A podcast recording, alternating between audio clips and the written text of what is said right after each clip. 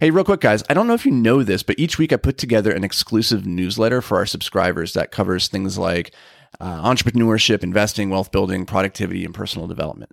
Also, you get some pretty cool behind the scenes content that the rest of the world just will never get to see. So if you're interested in joining us, get over to beyondtheapex.com slash newsletter to join the tens of thousands of other subscribers getting their weekly five to thrive.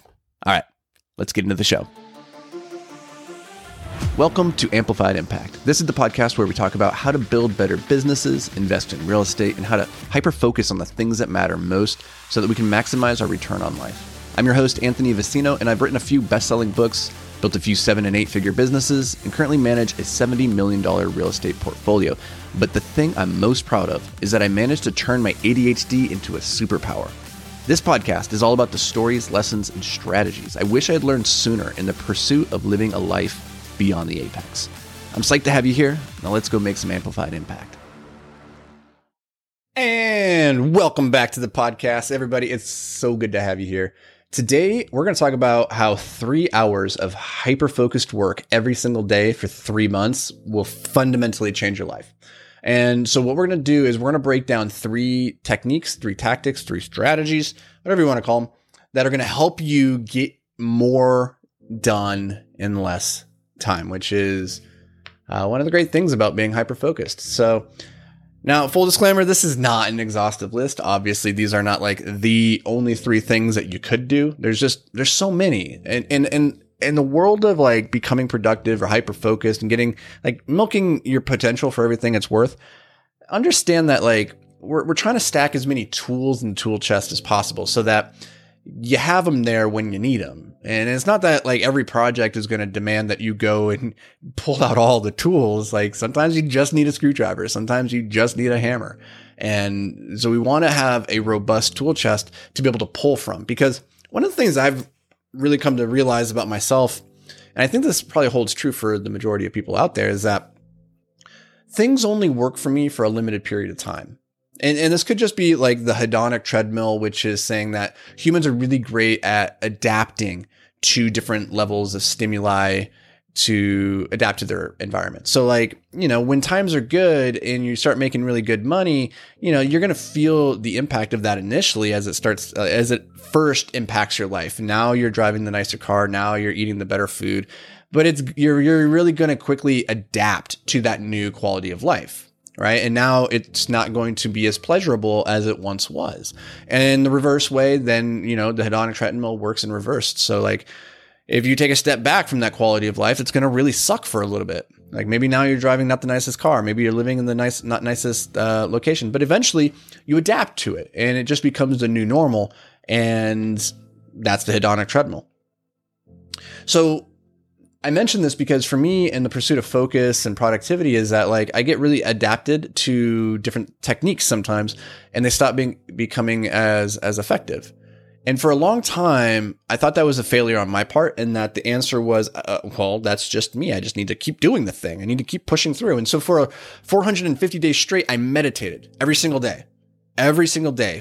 That's a lot of meditation. And somewhere around day 200, I probably stopped benefiting from it because now I was just going through the motions. I was sitting down, I was doing the work, I was putting it in the time, but I didn't really f- come out of those meditation sessions anymore feeling more focused, more clear, better, or anything. I felt more frustrated and like I had checked a box. And the same with gratitude journaling. For a long time, I was gra- I was doing my gratitude journal. I was listing out the three things every day I was grateful for. And at a certain point, I, I realized that no matter how hard I tried, like I, I couldn't feel grateful.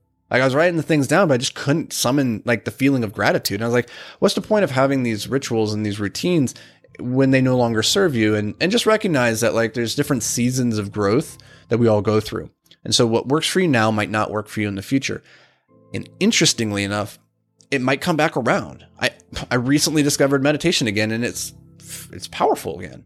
And so Sometimes you just need to have the tools and the, the wherewithal to say, this is no longer the right tool for this task. I'm going to put it on the shelf. I'm going to try a different one. And you start having more that you can mix into your life. And so, all that's to say, this is not the entire toolbox, but these are three ways that um, you can really improve the quality of your work, quality of your focus. So, number one is environment design. Now, when I think about environment design, I think about it in a couple different ways. Number one is thinking about like your physical workspace, which is your office, it's your desk, and how you set it up so that it's maximally conducive for focus. So for me, you know, I have a window over there, I have a window back here, and I'm not looking at either one of them when I'm doing my work. I have books in front of me. This whole wall in front of me is covered with books and books back there. I love books. They're everywhere because those inspire me. When I look at a book, it, it jogs a memory of where I was and what I was doing and when I was reading that book and the contents there within. And sometimes you know, creativity is the ability to take two disparate ideas and connect them in new novel ways. And I find that my creativity is vastly enhanced when I can just look at that book and I go, oh, yeah, that book and that book. And then I can combine them.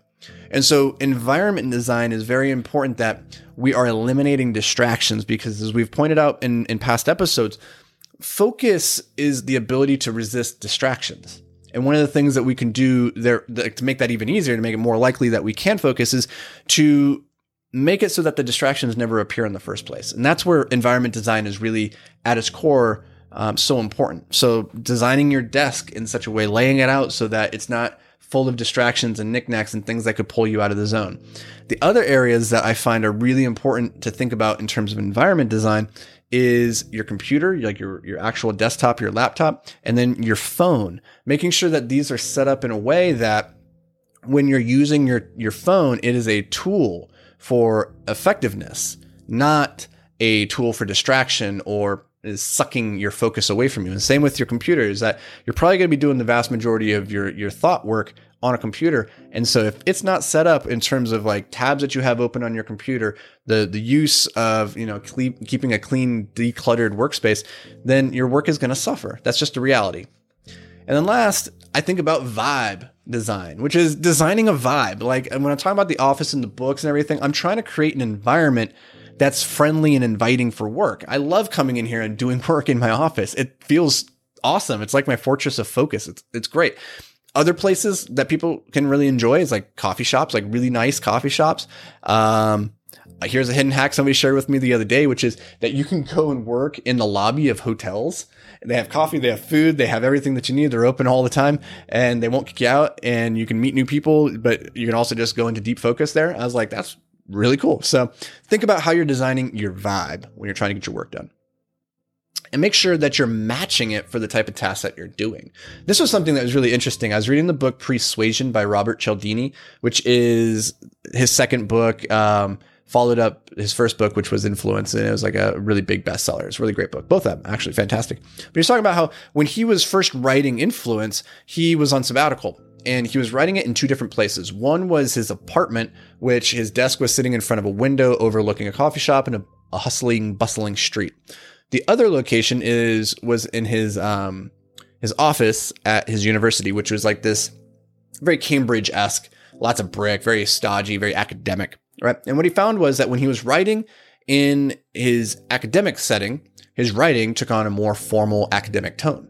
And when he was writing in his more informal setting over the coffee shop, his writing took on a more informal tone. And that was really important because he was trying to write a book that would be popular for the layperson to consume on the topic of persuasion and influence. So writing in an academic, stodgy voice wasn't going to help him. So think about, okay, is my environment conducive for the type of work I'm asking of myself? Am I trying to do really deep creative work right now? Or am I trying to do analytical organizational work? And like those are going to put you into two different places. So pick your environment accordingly. All right. So number two that I want to talk about here is gamification. So gamification, if it's interesting, if you've ever observed like a pack of kids playing basketball, like if they're just sitting on the court shooting around, like it, the game has a certain level of energy that is not present when they suddenly decide to keep score.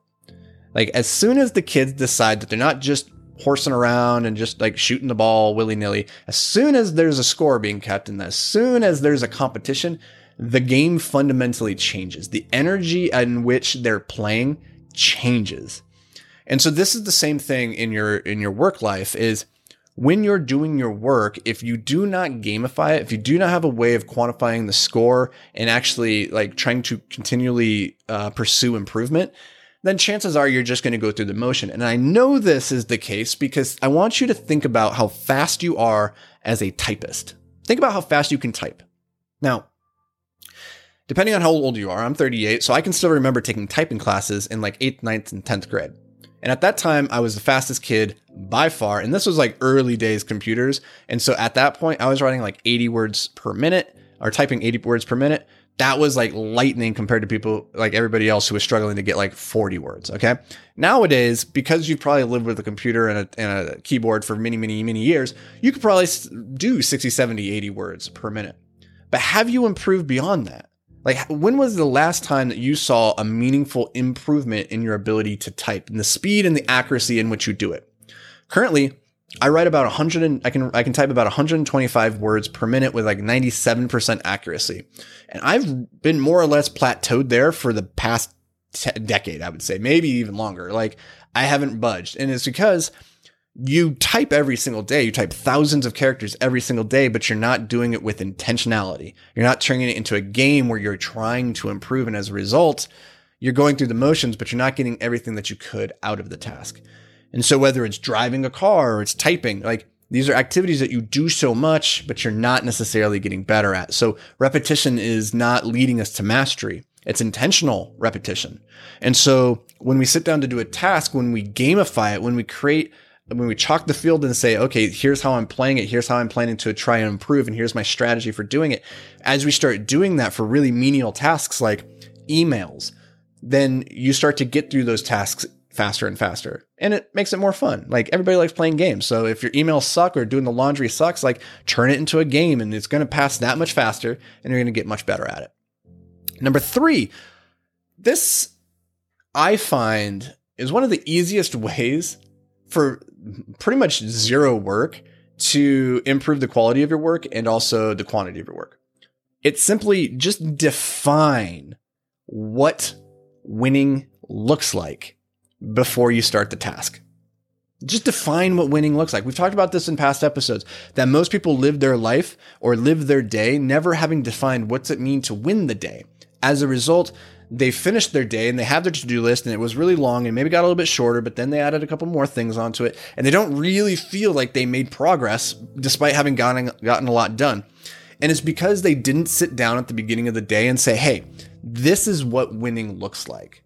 If I do X, Y, Z, if I finish this, this, and this, if I put in this much time and energy into this, this, and this, that's a win regardless of how much else I get done, all I got to do is do these things and doing them in this way. And just by doing that one thing, by chalking the field and saying, this is what winning looks like, setting a goal for the task that you're about to perform is going to one, improve the likelihood that you actually achieve that goal because we know that having goals is like, like setting a goal is step one to achieving the goal. But number two is that you're going to leave at the end of the day feeling accomplished, like you made progress because you did the thing that you said you'd do. You won the game that you made for yourself. So these are very basic, very basic, but very powerful principles of environment design, gamification, and define winning. You do these three things, and I guarantee you do these for like uh, for just three months. I'm, I'm, gonna guarantee that you're going to see remarkable results. So if you're if you're curious in like learning even more about the tool chest of like hyper focus, productivity, all those things, and like how you can get out of your own way, get more things done, cut through distraction, all that noise. Um, check out the hyper focus masterclass. I think it'll bring you a ton of value. Go to beyondtheapex.com backslash hyperfocus. Check that out. It's literally all the tools that I've acquired over my 30 plus years of battling daily with ADHD. I think it can serve you. So go check that out. Now, as always, people, I love the heck out of you. I appreciate you taking your time to join me. It's it's a gift, I, and, and it's not lost on me. So thank you. I appreciate it. And as always, stay great.